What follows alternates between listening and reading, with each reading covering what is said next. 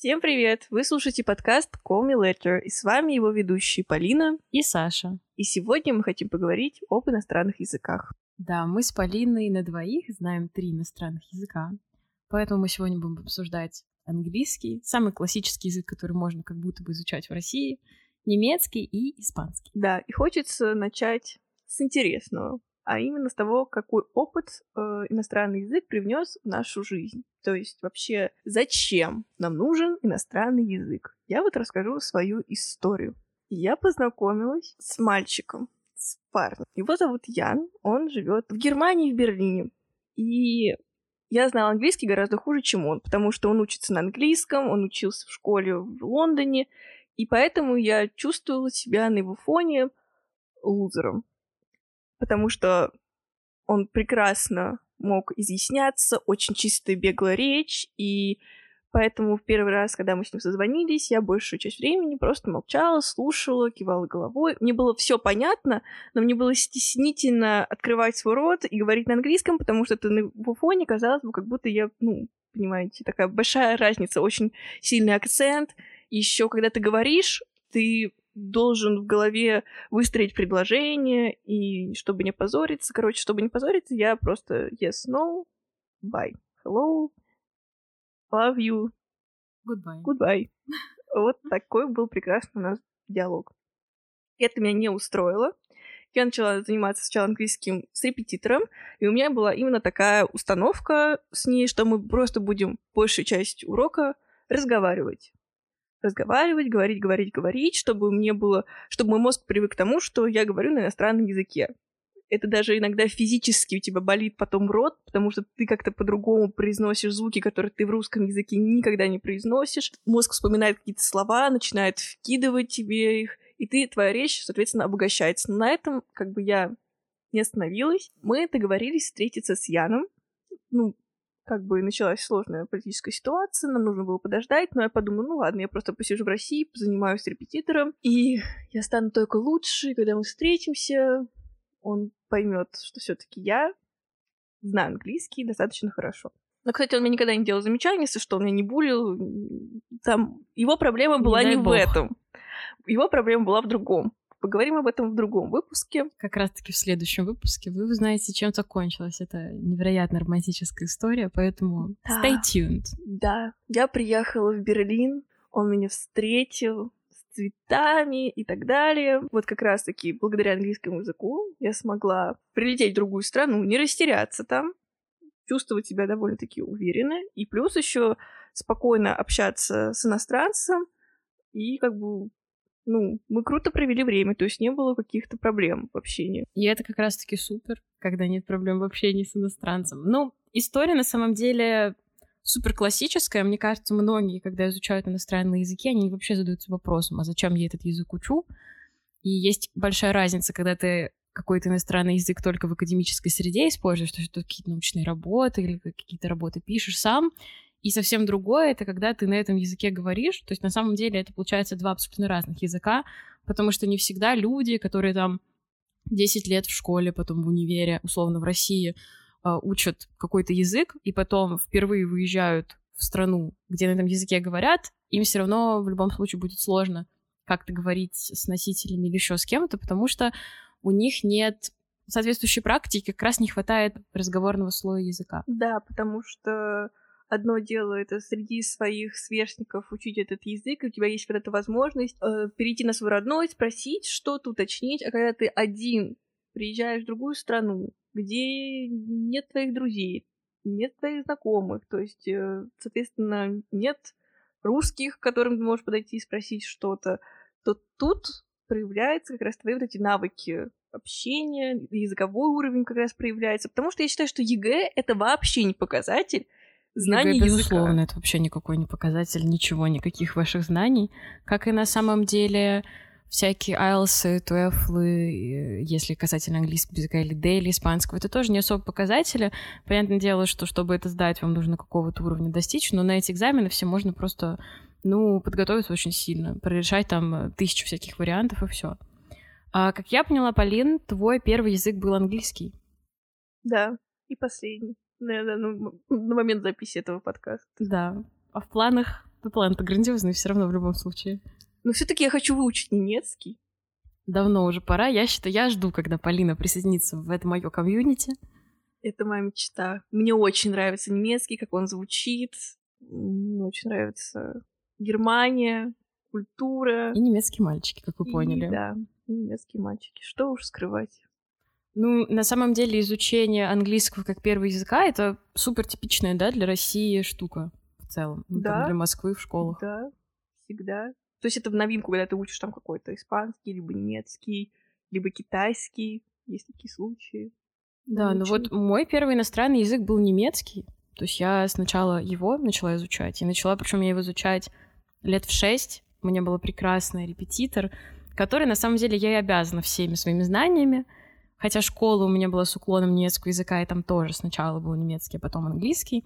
В школе у меня была не то что неприятная преподавательница, у нее был ужасный подход к преподаванию языка, и она как раз-таки зародила множество интересных комплексов у меня, связанных с немецким языком. То есть сейчас я уже супер спокойно владею немецким языком. У меня была куча опытов, разговоров с иностранцами и немецкоговорящими людьми и в Германии там. Но вот э, всегда остается какой-то как раз такой мо- момент какого-то языкового барьера, который как раз исходит из какой-то неуверенности в себе, который как раз внушала мне школьная преподавательница, постоянно сравнивая меня там, с какими-то другими учениками, что в целом никогда делать нельзя. И мы с Полиной, самый большой акцент вообще, на что мы хотим сделать, это то, что изучение иностранного языка — это процесс, который будет длиться всю жизнь, несмотря сколько лет вы учите там тот или иной язык. Вот, например, я немецкий учу сколько уже, больше 10 лет. Я до сих пор встречаю незнакомые слова, я до сих пор узнаю какие-то классные сленговые выражения. Понятно, что сейчас для меня это уже небольшое количество достаточно всяких незнакомых слов. Языковая интуиция на немецком языке у меня офигенно развита, то есть я абсолютно точно знаю, что немец скажет, что он не скажет, и как конкретно классно строить предложения вот именно в стиле, в духе того, кто на этом языке всю жизнь разговаривает. Да, немец никогда вам не скажет, давай я заплачу за этот ужин. Немец никогда не скажет. Так как раз-таки раздельный счет называется немецкий счет, и не зря он так называет. Стоит задуматься, а нужно ли учить немецкий и зачем это? На самом деле я очень жду, когда Полина как раз-таки присоединится в ряды тех, кто будет изучать немецкий язык. И поскольку вообще я немецкий изучаю давно, и сейчас я немецкий подаю, Полина меня спросила вообще, с чего я должна начать изучать язык. Порекомендуй мне какие-то курсы, порекомендуй мне, что делать. Да, потому что сейчас, когда я, например, хочу найти какой-нибудь языковой курс, я смотрю и, во-первых, я смотрю на цену, и она очень разная, и непонятно, будет ли курс условно за 50 тысяч рублей гораздо лучше, чем курс там вот за 15 тысяч рублей. Поэтому нужно знать точно, куда идти, с кем заниматься, чтобы на хотя бы в начале изучения языка мне заложили хорошую базу, которая помогла бы мне в дальнейшем там развить свой уровень там, до B2 хотя бы. Да, ну, на самом деле порекомендовать какие-то языковые курсы, которые сейчас существуют в Москве, как вот физические или в онлайн-пространстве, на сто процентов я не могу. Мне кажется, все, кто слушает этот подкаст, в целом знают, как называются суперизвестные языковые школы, которые предлагают курсы. Но все, кто когда-либо на них ходил с языковым уровнем, ну, самым начальным, это А1, А2, все всегда супер недовольны, потому что есть такая концепция, что когда ты в группе занимаешься, нужно же максимально за короткий срок вбить в башку огромное количество информации, чтобы человек у тебя ушел прям уже с каким-то уровнем, потому что прогресс с уровня там А1, А2, Б1, Б2, э, даже с А1 до Б1, ты очень классно видишь свой прогресс, ты офигенно видишь, как ты просто апгрейдишься от урока к уроку. У меня сейчас есть ученица, которая заканчивает групповые курсы, она постоянно мне жалуется, что они просто э, в какой-то дикой скорости проходят всю эту грамматику, и она, ну, то есть у нее вообще никак не откладывается. То есть, понятно, она, если это встретит, она скажет, что, скорее всего, там вот это то-то, вот это то-то, но как это использовать, и говорение, то есть практика говорения, она в целом отсутствует. Поэтому я бы рекомендовала либо ехать в другую страну и погружение полное там осуществлять, но сейчас такой вариант невозможен. Либо, конечно, заниматься 50 на 50, брать личного репетитора и групповые курсы, либо только личное преподавание, но если вы уверены на 100% в человеке, нужно выбрать. Но очень важно, чтобы вы, конечно, нашли какой-то комьюнити, который говорит на этом языке, чтобы у вас прям был опыт э, говорения, все эти неловкие моменты, неловкие паузы, тысяча ошибок, вот это красное лицо, когда ты не знаешь, что сказать, это все обязательно должно быть как часть посвящения и как раз-таки перехода через языковой барьер. Да, и нужно еще понимать, зачем вам нужен этот язык. Один случай, как мой, это просто чтобы общаться, смеяться, разговаривать и так далее. А другой, если вы хотите там писать какие-то научные работы на иностранном языке, учиться в университете, в магистратуре, работать, это другое, конечно, совершенно подход должен быть. Я думаю, первый случай это просто можно погрузиться в языковую среду и нахватать разных слов, и уже потом как-то ты такой немного, да, ты не будешь чисто говорить на языке, но понятно всем. А если ты уже хочешь, чтобы тебя воспринимали как бы в академических кругах, либо на работе на какой-то серьезной, то ты должен, конечно, очень хорошо говорить, почти как native speaker, я считаю. Да, но тут э, на самом деле тоже есть разница в подходах. Можно очень легко к этому отнестись и как раз-таки начать с лексического подхода, что я сейчас активно использую в своей работе, вообще пропагандирую. Это когда ты в каком-то тексте, аудировании, я не знаю, диалоге, фильме, ты услышал крутое выражение, и ты его записываешь. То есть не просто слово какое-то одно, а сразу пример употребления. Чтобы в контексте понимать. Mm-hmm. И ты как раз-таки на этом примере употребления ты и грамматику учишь, ты и структуру предложения учишь, и при этом пополняешь свой лексический запас. Это, я считаю, самый вообще классный подход. Ну и в чем прикол? Если есть какие-то пробелы, почему вообще существуют языковые уровни?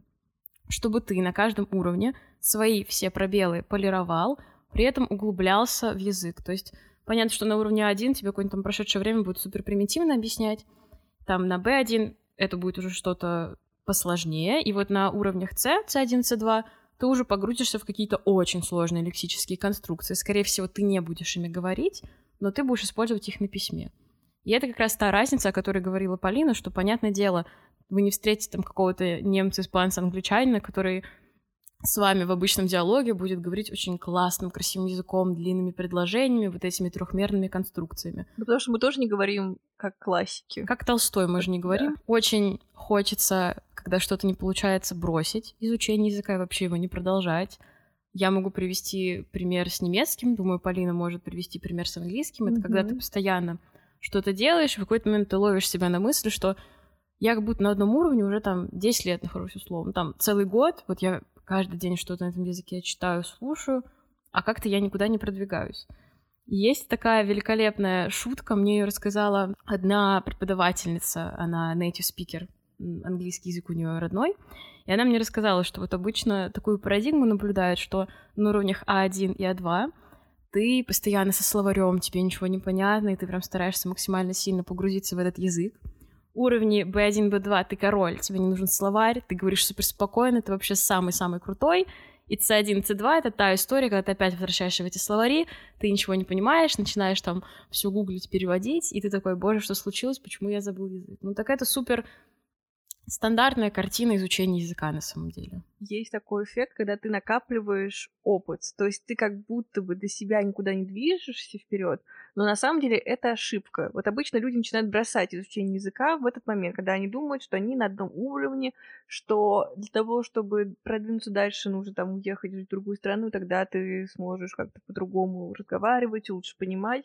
Но на самом деле ежедневной языковой практики, даже такой элементарной, как чтение, послушать подкаст, почитать что-то, не знаю, посмотреть фильм в оригинале. Даже просто музыку послушать. Да, слушаться в музыку, понять ее текст. На самом деле все это вам в копилочку знаний откладывается.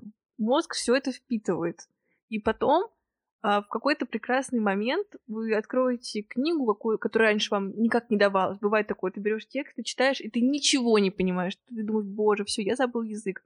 Но если вы продолжаете выписывать слова и все вот это делать, то вы однажды откроете эту книгу, и она вам будет понятна. И медленно идите к цели. Ставьте маленькие цели, чтобы вам было легче отследить свой прогресс, тем самым вам было бы легче себя потом похвалить и увидеть, что вы улучшаетесь, а не деградируете. Не ставьте условно цели за год с А1 дойти до Б1. И еще важно сказать, что не бывает быстрого результата качественного. То есть вот эти все курсы английские за три недели, испанский за один месяц, разговорный уровень там чуть ли не как у native спикера, это все чушь, и это, конечно же, неправда. Любое изучение языка — это очень долгий процесс, как сказал Саша, до этого это всю жизнь выучить этот язык, это раз. И два, это для тех, кто готов серьезно уделять этому время. То есть вы буквально должны записывать новые слова в свой словарик. И учить их вы тоже должны. И делать домашку по грамматике, потому что без этого вы не сможете двигаться дальше. Обычно говорят, вот нет, сейчас будет какой-то супер крутой новый подход к изучению языка, больше никаких словарей, больше никакой грамматики, просто ты слушаешь э, Гарри Стайлса и потом, вау, ты знаешь английский язык. Нет, такого, к сожалению, еще пока не придумал. Наш мозг, он должен э, выполнять разную как бы деятельность, то есть вы должны и почитать, и послушать, и посмотреть, и поговорить, и только тогда вы активируете в себе вот эти вот новые нейронные связи возникнут, и тогда как бы новая информация лучше усвоится. Вообще сейчас, когда пересматривается подход к обучению в целом, рекомендуют 15 минут в день что-то делать, связанное с той деятельностью, которую ты хочешь освоить. И вот 15 минут в день делать что-то на иностранном языке — это как раз-таки те нейронные связи, о которых Полина говорит, будет укреплять. Потому что чем чаще вы делаете какое-то действие, тем сильнее эти нейронные связи становятся, и тем вам проще будет потом ими пользоваться. Например, существует же такая проблема, что некоторые люди все понимают, но они не могут говорить, как вот у Полины в самом начале был пример, с чего она углубилась в изучение английского. Она не могла говорить, потому что у нее мало было практики говорения. Соответственно, вот эта цепочка у нее была слабо развита. И когда она этот скилл, грубо говоря, наработала, все, говорение для нее уже перестало быть какой-то острой проблемой. Потому что страх как-то отступил. Даже какой-то вот не было... Я просто решила, я буду говорить, как я смогу, а потом все это лучше и лучше и лучше стало получаться. Никогда не бойтесь ошибаться и не слушайте тех, кто как-то вас за ваши ошибки булит или сравнивает. Подсмеивается над вашим акцентом, там тыкают э, ваши ошибки, говорит, ох, я вот уже C1, а ты еще типа в слове там каком-нибудь простом не можешь э, нормально его сказать, делаешь постоянно ошибку. Ничего страшного. Этот человек потом непонятно, что чем он нужен ему этот язык.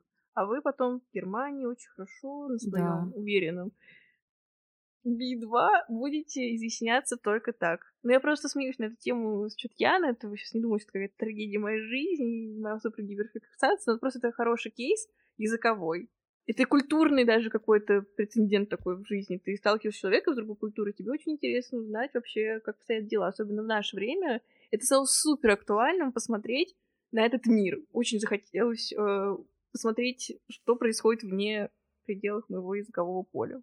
Ну и вам должно быть очень интересно заниматься иностранным языком, правда. Вы должны э, гореть этим желанием э, познать эту культуру, новую какую-то для вас. Вам должно очень хотеться прочитать эту книгу именно вот на английском языке. Вы должны чувствовать кайф и удовольствие от каждой прочитанной страницы на языке оригинала. Вы должны кайфовать от каждого просмотренного фильма, что вы слышите э, не перевод, а вот как бы действительные голоса актеров, реальные голоса актеров. То есть вот сам процесс, само погружение в этот мир абсолютно другой, отличный от вашего повседневного вот ради этого и стоит, наверное, учить иностранный язык. Мы перейдем, наверное, к, ну, не теме, а к тому, что всегда меня, знаете, очень сильно лично обижало, это вот эта фраза. У тебя просто предрасположенность к языкам, поэтому тебе так легко даются языки, у меня другой склад ума, мне очень тяжело учить иностранные языки. Из-за этого вот мне в детстве всегда казалось, что э, ребята, которые говорят на английском, это элита а ты как бы как будто заморашка, и ты не, ну, как будто ты ущербный, и ты так плохо разбираешься в языке. А у них просто репетиторы были, а у меня не было. Вот и ключ к этому. Вообще, когда кто-то говорит, ой, что такая предпосылка к а я вообще там, я гуманитарий, а я физмат. Это миф, выстроенный просто какой-то абсолютно ложной информации, если вы углубитесь в нейробиологию или ту же самую там нейролингвистику, вы узнаете, что у нас там левое полушарие мозга не отвечает за что-то конкретное, как и правое. Они, левое и правое полушарие, между собой они общаются, они передают информацию, но нет такого, что у кого-то конкретно предрасположенность к чему-то. Что вообще обозначает словосочетание предрасположенность к языкам? И вообще, что люди имеют в виду, когда они это говорят, они сами не знают. Действительно, есть такая штука, которую можно назвать language learning aptitude. И это такой термин, который можно перевести вот как способность к изучению иностранного языка. Можно сказать, это какое-то примерное представление о том, как хорошо ты можешь выучить какой-то язык, за определенное количество времени и с определенными условиями. То есть, условно, мы 10 человек сидим в классе, учим китайский. У нас есть год, у нас у всех одинаковые пособия. И вот тут мы будем говорить, у кого какая предрасположенность к изучению языка, кто там за год на какого уровень вышел, сколько слов выучил. У каждого человека есть способность к изучению языков, потому что мы все рождаемся с номинальной функцией способность к общению. И язык — это набор символов, на котором мы говорим. Вы же говорите на своем родном языке. Все, значит, у вас есть способность к изучению иностранного языка. А вот у тебя какая самая сложная часть э, IELTS, например? Это говорение, что тебе сложнее дается на иностранном языке? Говорить, писать? Мне кажется, писать никто не любит, когда Я вот на этих экзаменах, потому Эссе что тебе вот за это... короткое время нужно тему какую-то да. придумать, а ты даже на своем родном языке у тебя не всегда это не классно всегда. сработает. Точно.